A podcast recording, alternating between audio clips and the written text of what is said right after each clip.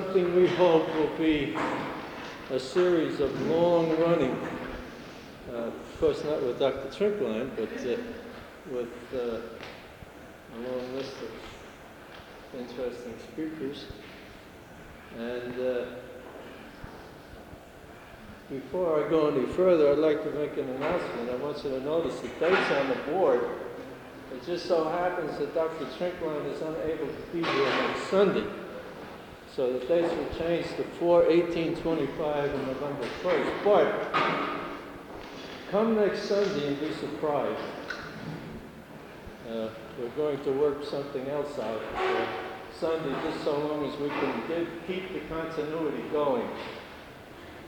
So why don't we bow our heads for a moment of prayer, and then we'll get started. In the name of the Father, Son, and the Holy Spirit. Amen.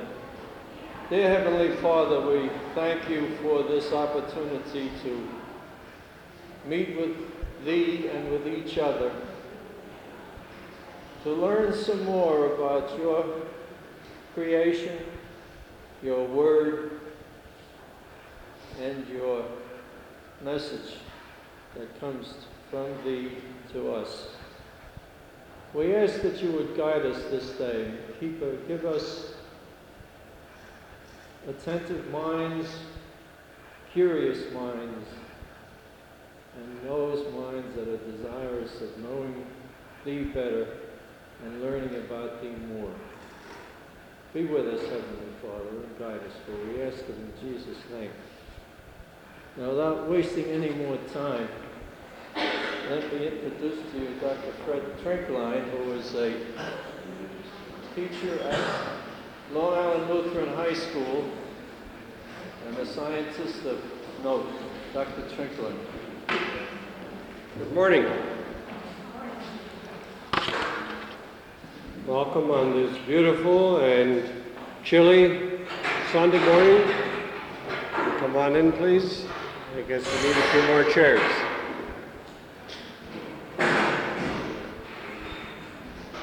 I was just telling Margaret that it was warmer in Siberia this summer when we were over there for the than it is in here. And things were reversed. We went over there prepared for cool weather and dressed warmly with warm clothing, and here it was 97 in Moscow and in the 80s in Siberia. So next time you think of Siberia, don't go think of ice and snow. It's beautiful, churchy weather. The eclipse is beautiful. We'll talk a little more about that a little later. This morning, we thought it would be a nice, beautiful, warm day, and I don't know if we're prepared for the Siberian weather. As you can see in the board, the series of talks we're going to concentrate on have to do with the relationship between science and Christian faith, which is very much in the news today. I've brought a, an October issue of Science Digest that I'm going to refer to shortly, and one of the feature articles is called The Genesis War.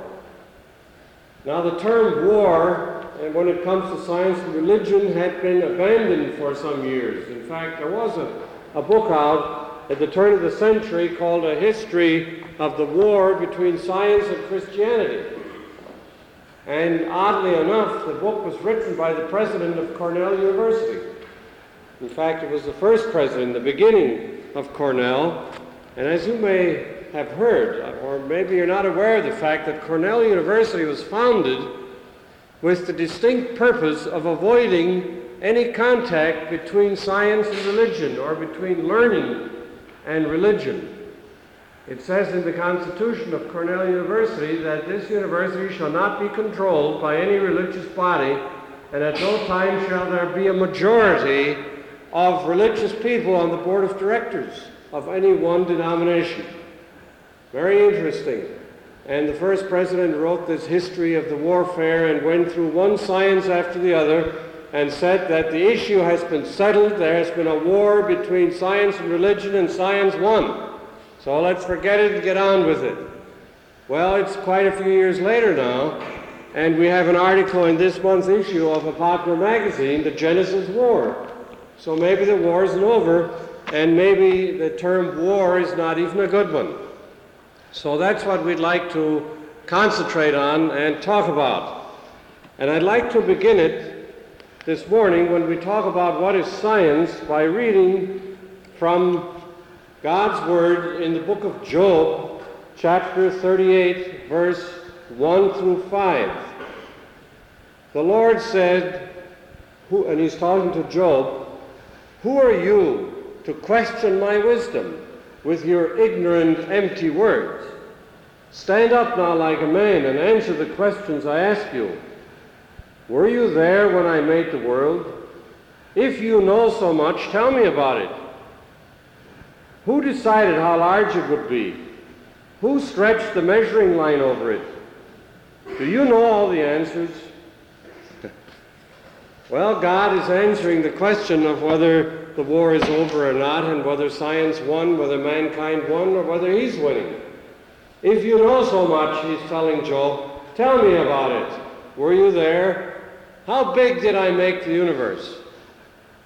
And in discussing the question this morning of what science is, I'd like to give a few illustrations of where scientists are at today and what science really is.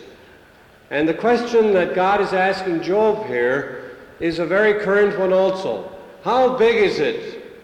How big is the universe? In another week, we're going to start a rerun of the popular television program called Cosmos by Carl Sagan. Dr. Sagan, it just so happens, is a professor at Cornell University. And when we were at Cornell not long ago, where our daughter was going to school, I took the opportunity to talk to Dr. Sagan and ask him how he thinks his ideas of the universe corroborate with his own religious views. It was one of a series of interviews I've been doing over the years of scientists around the world and what they think about God. And we'll refer to that a little bit later also. But Carl Sagan is generally considered now to be sort of the high priest of the universe. And in the first program of Cosmos, which is going to be played again shortly on public television, he starts out the program by saying, The cosmos is all there ever was, and all there is, and all there ever will be. That's a big mouthful. That's a pretty big statement. Who is this man who knows everything? God says, Tell me about it. Well, if you go to a scientist and ask him how big the universe is or what it's like, he's going to talk to you in scientific terms. And this morning we're going to see what does that really mean. So I'd like to take an illustration from three sciences to show you where science is at today. We'll talk a moment about astronomy, and then we will talk about physics, and then a moment about biology. That's just about the whole works.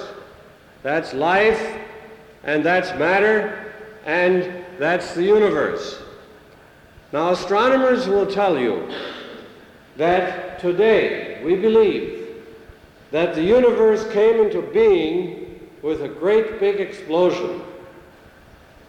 In fact, a new book that just came out has an introduction by Carl Sagan, and the introduction says, about five billion years ago, something happened. That's the first sentence in the book.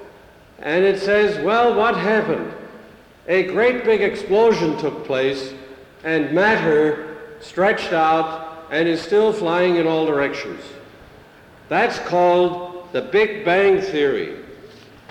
Now, the Big Bang Theory is based on a little piece of film hardly as big as your fingernail that scientists look at and they find little marks of the diffraction of light, a spectrum of light that has been displaced a little more than scientists had expected it to be displaced, and therefore the interpretation is that what they're looking at that made that little mark of light is moving. Just like the policeman spots you on car, in your car on the highway with a gun and radar, called the Doppler effect, so a scientist will look at a star in the distance and see how fast it's moving. Exactly the same principle that the police use on the highway. Now, if you're going 70 miles an hour, the radar is going to be shifted in his machine a certain amount, and it says 70 miles an hour. If a star is moving a million miles an hour, like Carl Sagan would say, or even billions of miles an hour, then the lines are going to be shifted more. That's called the theory of the red shift. It has nothing to do with Russia. It's the red shift of the lines of light from the star in one direction on the photographic plate. How true is that? If light has been traveling all this time through space, maybe it got a little tired. Maybe it's shifting over a little bit because it just doesn't want to go the way it went before. Maybe something got in the way. We don't know. But the consensus is among scientists in astronomy today that the best interpretation of the red shift is that a long time ago there was a big explosion and now things are all flying apart in all directions. Not all scientists believe that, but the majority do. Now let's take the other illustration in physics. Physics is concerned with the idea of what is everything made of. What's the smallest particle of matter? Let's keep breaking it up and finding smaller and smaller pieces. And here we find ourselves in a situation on Long Island that out in Suffolk County, they're building a machine that's going to cost the taxpayer over $500 million plus overruns.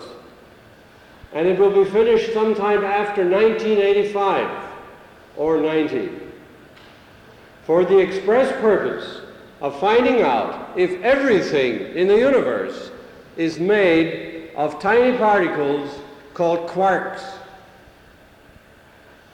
Now, whoever made that word up? Well, Murray Gell-Mann, Dr. Gell-Mann in California, said he was sitting there one Sunday afternoon, and that word came to him. Quark. Now, everyone of German extraction knows that quark is like cottage cheese. Well, maybe the whole universe is made of cottage cheese. He made the word up. It came to him. Just like Newton one day was sitting there, saw something fall on the ground and said, ah, let's call it gravity. And after that, we don't question it anymore. We say, well, that's gravity. Well, Newton made it up. And so did Gell-Mann make up the word quark. Well, what's holding the quarks together? We don't know. We haven't seen one yet. But we have an idea that the quarks are held together by gluons. That's the name. Gluons. And so it goes on and on. I heard one physicist from MIT say one time, Dr. Victor Weisskopf, is the quark the end of it? Or is everything else made of something even smaller? And Dr. Weisskopf said, I sincerely hope that the quark is the end of it because I'd like to get the impression that we're getting somewhere before I die. Well, I have another theory that God makes more and more particles the more and more machines we make. It would be a shame if we made that $500 million machine and there were no quarks. Very bad politics. And I think it's the same thing with the stars. The bigger the telescopes, and we're now talking about a 600 inch diameter telescope they're going to build naturally in Texas or somewhere down there. It would be a shame if there weren't any more stars to look at, if we would just see darkness. Why not? And that's a theory, by the way, you can't disprove, because how in the world are you going to prove that something was not there before, before you saw it? Well, are there quarks? We don't know. Now, that's the second time we've said we don't know. The universe, is it a big explosion that is flying in all directions? We don't know. But it's certainly interesting to contemplate. Is a quark what, is, what everything is made of? And already, in fact, they're talking about 18 different kinds of quarks. There's an up quark, they don't know what to call them anymore. There's a down quark, there's a colored quark, there's a charmed quark, there's a true quark, and an anti-true quark. And so it goes on 18 different ways. And there will certainly be more. They're having a little trouble, by the way, building that machine out there because they can't get it cold enough. You bring it here. They can't get it, cold enough. How cold is cold?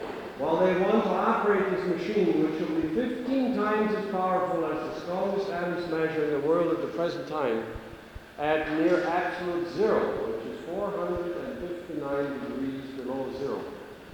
And the machine is like four miles long. How do you keep it that cold? Well, you have to keep it with liquid helium, and they can't quite keep that down there, so they're having some trouble. Let's go to the third field of biology life. What is life? What is the mind? What is the brain?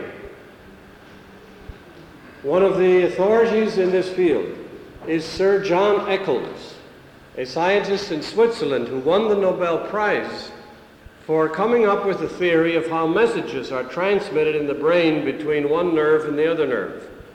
You know, the nerve endings do not touch each other. There's a little space there, the ganglion. There's a place where there is no physical contact. Something like the electricity getting into your house from the street. There is really no wire between there, you know, it jumps. In the transformer, there's a jump. Well, in the same way, there's a jump between the two nerves and how that's transmitted. And I heard Sir John Eccles tell a convention of Nobel Prize winners recently that we really don't have any idea what the human mind does when it memorizes something. He cannot find, he said, in his laboratory where memory is located. He can find no scientific explanation why a person, when he wakes up in the morning, should think that he's the same person who went to sleep the night before. And he has come to a conclusion. He told these 4,000 people assembled there that there are two parts to a human being the brain, which is the physical connections and nerves and so on, and the mind, which is not physical at all, he said. It is the human spirit. And he said, it must be immortal because it has no physical basis. So now we're finally down to a point where a scientist not only said, we don't know, but where he says something else is required in order to explain life. So now we're down to the topic of the contact between science and other things that science cannot explain. So it is very much appropriate that we should decide which questions can we decide scientifically and which questions must we answer in some other manner. And that is the express purpose of this series we're doing on Sunday mornings. What kinds of questions should we take to a laboratory, and for what kind of questions should we go to God's Word? If we can make that decision in each particular problem we face, we will have gone a long way to simplifying daily living and in resolving the heated controversies that are presently raging about whether really religion is necessary, as some people will tell you who are supposedly scientific, or whether we can eventually solve all our problems with the human brain. Now, science in recent years has suffered something of a bad PR program. For a long time, science was on top of the hill. From the time it was first developed in its present form, in the Reformation, by the way, the Reformation and its freedom of thought is what gave birth to modern science, not the Renaissance. not the searching of Greek writings and looking at Greek statues as many secular textbooks will try to tell you, but rather the freedom of thought that Luther and the other reformers encouraged gave birth to the scientific inquiry, for example, that Newton performed, who was a deeply religious person, and Galileo, who was very religious, who was not trying to tell people that the more science you study, the less you need God. Since that time, science and technology, its partner, technology is the application of science, engineers and engineering, these two have brought out so many new inventions and things that have made our way of life easier that the impression grew that sooner or later we can solve all our problems. But then what happened? We got faster cars and faster planes, but we also got pollution. And we got all kinds of other problems that we didn't have before science came on the scene. We started facing problems like, is nuclear power safe? They didn't have that problem at Luther's time. Nuclear power was there. Nuclear power was present in the Garden of Eden. Why didn't Adam use it? To light up the garden. Well, God didn't see fit to reveal to people what nuclear power was at that time. But now we have it. We have it for the last 40 years or so. And at first it was going to be a great blessing and solve all our problems of energy. And now we have two heated, two sides arguing this heated question of is it really safe? Should we continue developing it? Now, is that the fall of science? Are scientists to blame for the misuse of nuclear power? The answer obviously is no. Knowledge, which nuclear power represents, is not good or evil. It's the way you use it that counts. One scientist told me if you take a knife, the knife itself is not good or evil. But the person who uses it has to make a decision is he going to use it to slice bread or to cut somebody's throat? It's the same knife. The technology is the same. The application is different. So it's not the science that is to blame, it's the people. Science is not good or evil, but scientists are, and other people. They have to make moral choices. But because of the bad publicity and the misuse of scientific discoveries, about 10 or so years ago, scientists got a bad name. And some people got the impression if we would do less of this investigating, perhaps the world would be better off. Maybe we shouldn't look into all these secrets of the universe. Maybe there's something lurking there that we shouldn't discover. Maybe God doesn't want us to do these things. I heard Dr. Von Braun talk about this one time, the man who helped us get to the moon by building the Saturn V rocket. He was a deeply religious person. And a woman wrote to him at one time and said, Dr. von Braun, she's concerned about this moon effort. She said she reads the Bible every day. And from what she reads, she doesn't think we ought to go to the moon. And furthermore, she says she bets that if we go, we're not going to make it, and we're not going to get back. And Dr. von Braun wrote her back and said, Madam, I also read the Bible. And I don't find in the Bible anywhere where it says we should not go to the moon. But I do find a few places, he told her, where it says you shouldn't bet. We're so eager, you see, to take our preconceived notions and then in the universe and in the Bible find places where those notions are substantiated. Instead of keeping an open mind and saying, well, what is God really trying to tell us in the universe and in God's Word? We don't have to worry that we're going to discover something out there in the universe that God doesn't want us to know. If God doesn't want us to know something, we won't know it. Period. We don't have to worry that if we read the Bible, we're going to find something that's bad for us. God told us to study it.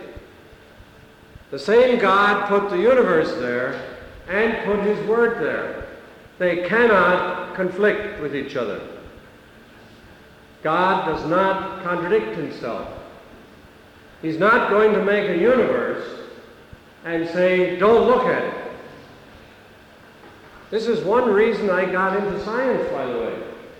When I was younger, my teachers told me, don't study science too much because it may affect your faith. Well, what happens when you tell a kid you should not do something? I learned something from that in teaching now. If I want students to read something, I will hold the book up and I'll say, this book you should not read. The name of it is The God of Science. You should not read this book, especially you should not read page 95. and put it in the library. In another week, the book is worn out, page 95 is missing. You don't tell a young person, don't do this. You give them something to do instead. Well, I couldn't figure out why shouldn't I study science? How come? As a matter of fact, when I was in the seventh grade, and this was a Lutheran school, the teacher said we're now going to have tryouts for the choir. All the people who were able to pass the tryout went to the choir. The ones that did not make it went into another room and studied science. So here, Luther said, you know, music is next to godliness. Here's all the, all the godly people went in there to sing. I didn't want to sing. So I purposely failed the test. And I got in there and we rubbed rat furs and we made things stick up. They're fantastic. Well, some people were made by the Lord to sing. Maybe I was, I don't know. But I wanted to find out is it really ungodly to study science? And the more I studied and the more schools I went to, the more I found that in science, God reveals himself as the powerful creator. And when I got to university, I walked into a science classroom and the man said, I'm a Christian. Then I walked into a psychology classroom. And the fellow gets up and says, I'm here to destroy your Christian faith. He said, I have three degrees in theology and I know there's nothing to it. Well, I wasn't prepared for that. The teacher to say when you study psychology, you're going to have your faith tested. That's how it turned out. Doesn't mean all psychologists are ungodly, but that particular one sure tried. And in mathematics, the fellow said, I want to talk a little bit about God in here. So there's no such thing that knowledge of one kind is more godly than knowledge of another kind. All knowledge is from God.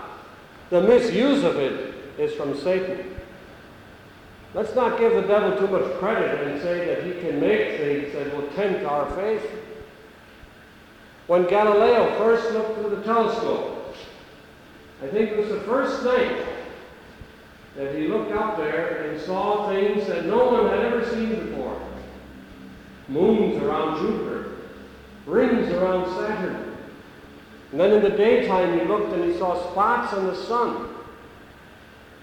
And people came up to him and said, You mustn't do that. There are no spots on the sun. It's perfect. God said he looked at it and it was good. Don't you tell us there are spots on it. And Galileo said, Why don't you look through the telescope? And to my utter amazement, as I read this over and over, that fellow looked through the telescope, saw the spots, and said, Galileo, you've got to stop looking through there because the devil is putting spots into this instrument to destroy your faith. And they kept after that man so hard that finally he repented in a church at the altar. Not so much there were spots in the sun, but all his other theories. Because if he hadn't, he would have been tortured. How can we avoid this kind of thing? Galileo is a very famous case. Another one is, of course, that of Darwin. I mean, spots in the sun is one thing, you can take them or leave them. We've now finally decided you can believe in spots in the sun and still be a Christian. We saw spots in the sun in Siberia. They were over here too, but it was interesting to watch them disappear as the moon covered them up. But when it comes to Darwin, now we're talking about something else. Now a fellow comes up and says, perhaps life did not start the way people thought it did. Maybe it evolved over long periods of time. Now it's closer to home.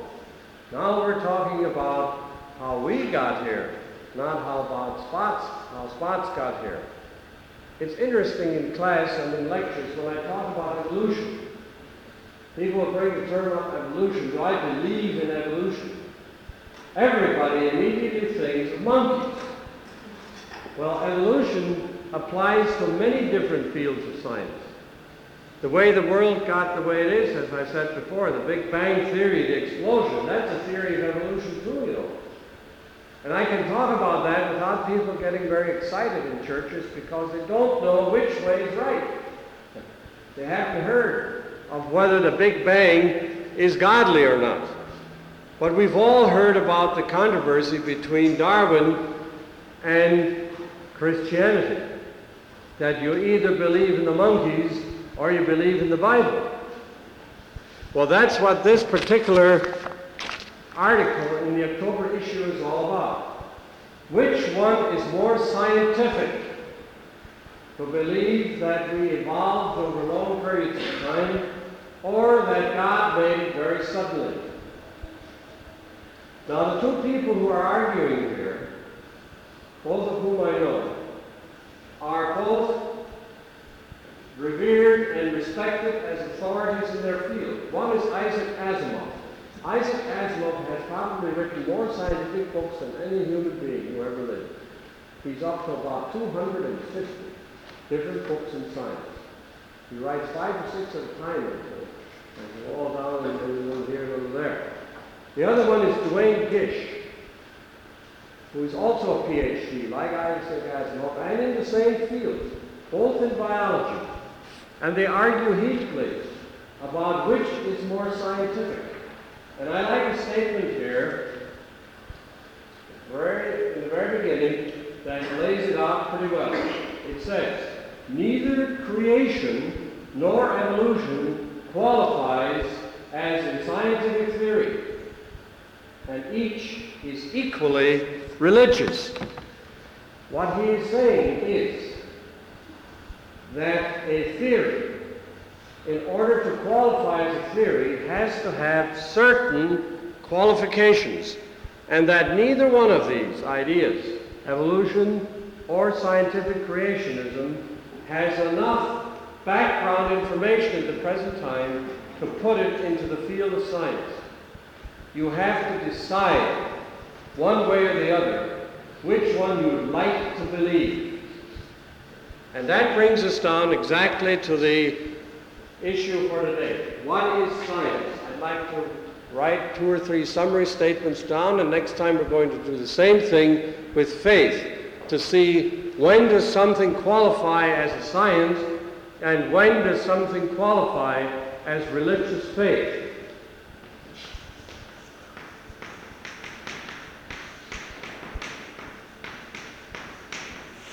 Now, first of all, in order to be scientific, something has to be observable.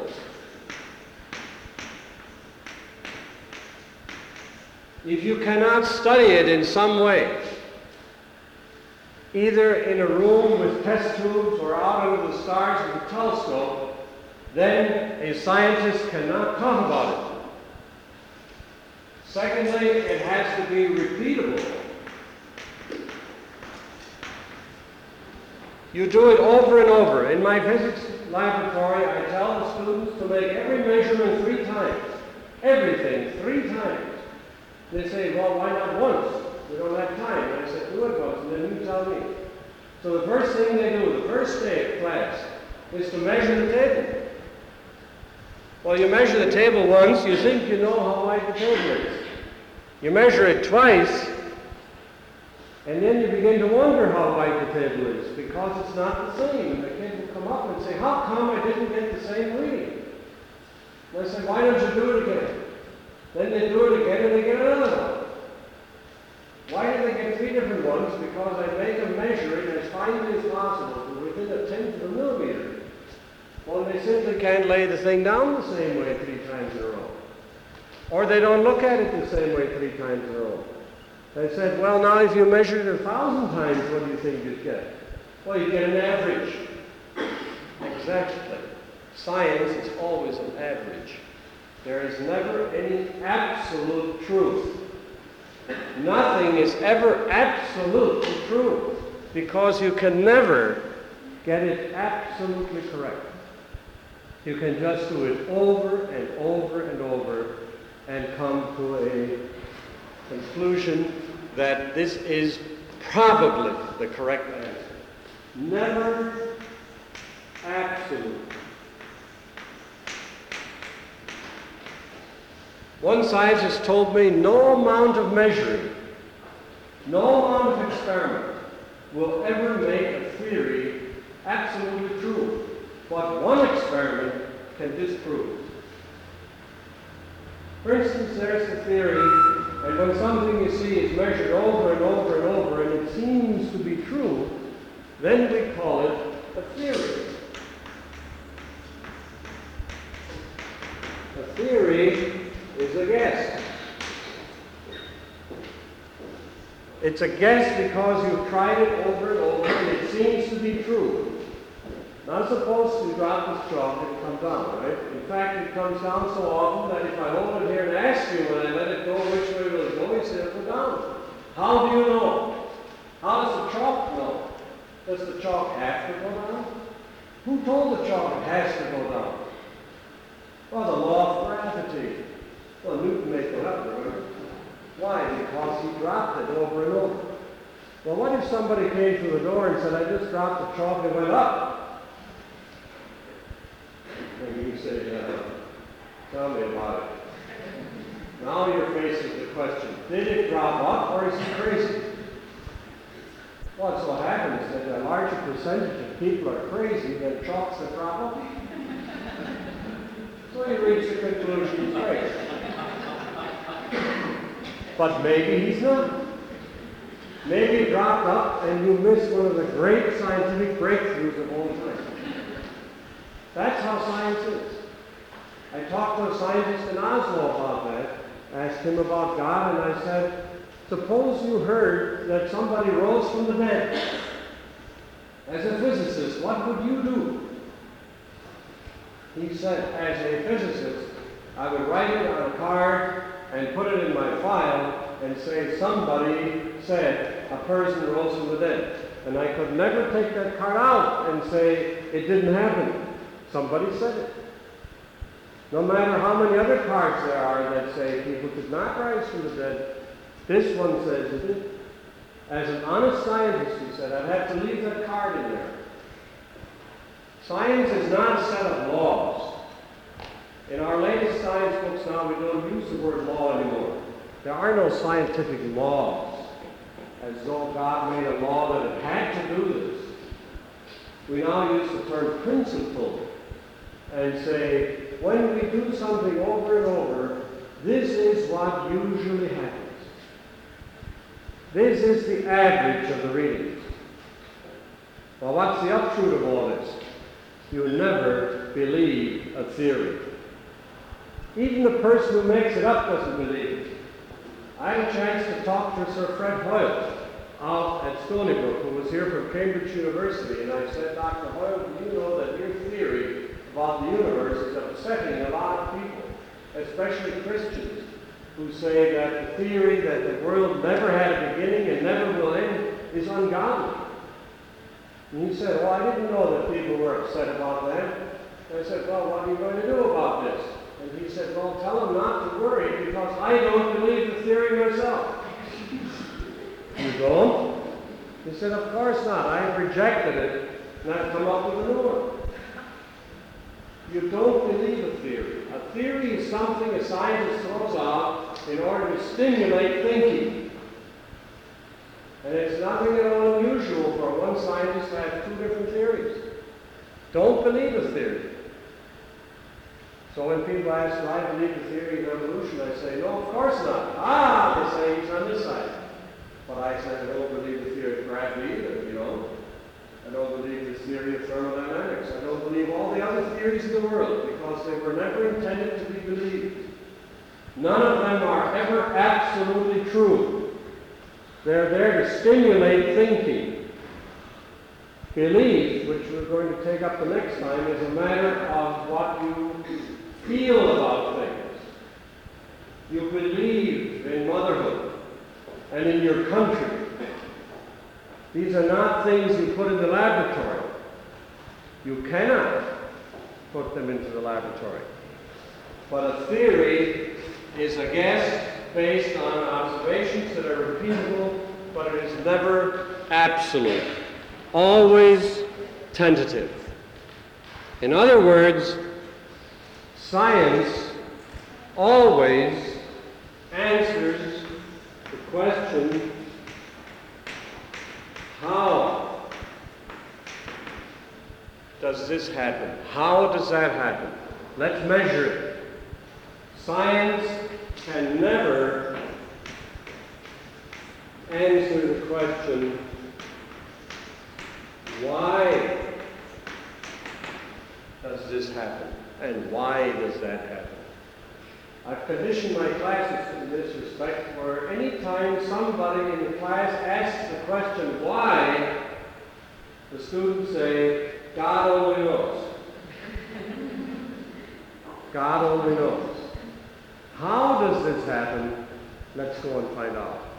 It forces every student to say, can I ask this question to begin with the word how? If I cannot ask it with a how question, it does not belong in this subject. It is now a question of religion. Now, unfortunately, I teach in the Lutheran High School where we can talk about both in the same classroom. I don't have to say physics class, that's a why question. We don't talk about that here. Unfortunately, in this country, it is illegal to talk about God in a public elementary or high school. I have run into that over and over. I've been asked to speak in public schools, and I got a call one time from a principal who said you're scheduled to speak about science in our assembly. We have canceled it. Why? Because last week you spoke in X high school, and they said we talked about God. And we have enough trouble in this school without God. No wonder. I got a phone call from Texas, superintendent of schools, who said, We're looking through textbooks, and your textbook on astronomy is very good, but we can't use it. It mentions God. I said, What's wrong with God in Texas? They said, Down here, you cannot teach a religion in public school when you mention God as teaching religion. I said, I'm quoting Isaac Newton. They said you have to paraphrase Isaac Newton to get God. Well, Isaac Newton said at the end of his life, what is the most important thing I ever discovered? The most important thing is not calculus, not the laws of motion, not gravitation, not optics. All of these he worked in. My most important discovery was that Jesus Christ is my Savior. If I cannot say that in a classroom in physics, I have no academic freedom. Thank God I have that academic freedom to say that in a classroom in a Christian high school. I referred before to the interviews here and there around the world. I put those together in a little book called The God of Science, in which I wrote to a hundred scientists, Nobel Prize winners in various countries, and asked them, Can I come and talk to you about God? And half of them said, Yes, come. And do you know of all those interviews, only two, only two said, We do not believe there is a God. That's a much smaller percentage than I had expected to run into. That's a smaller percentage than people would tell you about scientists. And they say scientists in general don't believe in God. I think the impression is created because so often we tell scientists, talk just about science. Don't talk about God. And when I asked them, many of them said, we've never had a chance to talk about our religious faith. One man said, I haven't talked to a news reporter in 20 years, but nobody ever asked me about God. You come. And there in his 80s, in Germany, ill health, the man went on and on. First he said, I'll give you 20 minutes, and an hour went by, and he said, oh, let's go on. Scientists are eager to talk about themselves as people, not just as scientists. Well, what have we talked about today? That there's a distinction between science and faith. And that the distinction is not necessarily one that one is winning and the other one is losing. But rather that the distinction is that in science we ask questions how did God make the universe? And in, as we will see in the next topic, in religious questions, we find out the reasons why. We can really think of life and the whole universe as a black box. I pass this little thing around in class, and if I have time this time, I'll take it around again next time. You take a look at this, and I'm going to have a little guessing contest. What is it? What is it? You know, when a person first looks at life or the universe, the question arises, what is it? Kids are curious. If we stay as curious our whole lives as children are when they're first aware of their mental powers, we'd all be geniuses. But what do we do? We take the curiosity, and we say, shut up, kids, sit down, we're going to learn now. we stifle it. We officially stifle it and say, oh, no, you've got to do it this way because I've written my lesson plan, and therefore what you're just asking doesn't fit in today. today's conclusion all. So ask that another time. The next time the kid thinks, well, mustn't be important. Mustn't be important. The universe is a black box. We can't ever really open it. We can shake it, we can look at its color, we can lift it. In science, we go on and on. There's a hundred different ways of probing the black box that God put there. But what is in it is God's secret, and He wants us to try and try it out. And someday, and I can't wait to ask God and Galileo and all the other guys, what is it really? Is there really a gravity? Show me a chalk that falls up. I've been dying to see it. And maybe that's the only Well, we're at the end. The bells have been going for some time, which means about time to quit for today, but perhaps we have time for one or two questions before I see you again in two weeks. It was originally going to be one, but I've been invited up to see the inauguration of a dear friend of mine as president of the college in New Hampshire, and our daughter who went to Cornell also happens to live over way in Boston now, and give us a chance to visit with her. Mr. Alberts, we have time for a question? It's about 10 minutes to 9. To 10, rather. If not, I want to thank you for your attention, and we'll see you again in two weeks. Thank you. There are some copies of this book up here for people who would like to get it. It's only $2. You got your first. Awesome.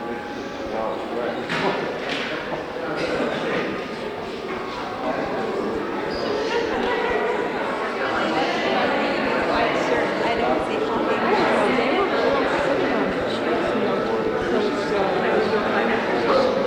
That it's terrible.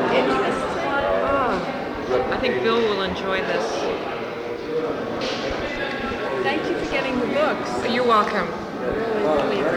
Any other time, is because he's trying to get up there every week. So if you need anything, just give us a ring-a-ling. Are you? Our son is graduating. I don't know. It's like, well, I'll let you go. Yes, we'll see you in two weeks. It's like a, a natural Pleasure to meet you. with crystals, crystallized natural fiber. I have no real idea, but I don't think it's involved the theory that it's. I think life is a a I'll have to cut it out. Two.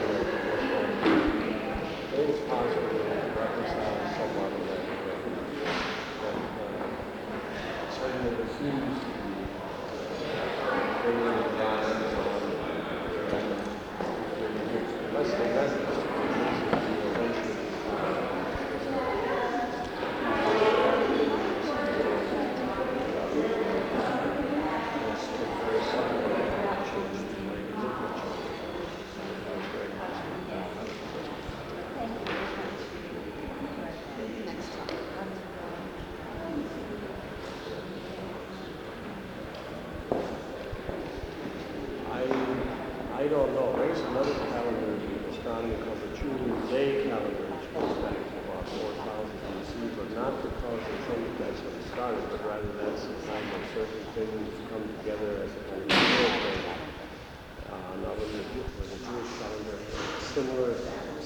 I don't know. I'm not familiar enough with.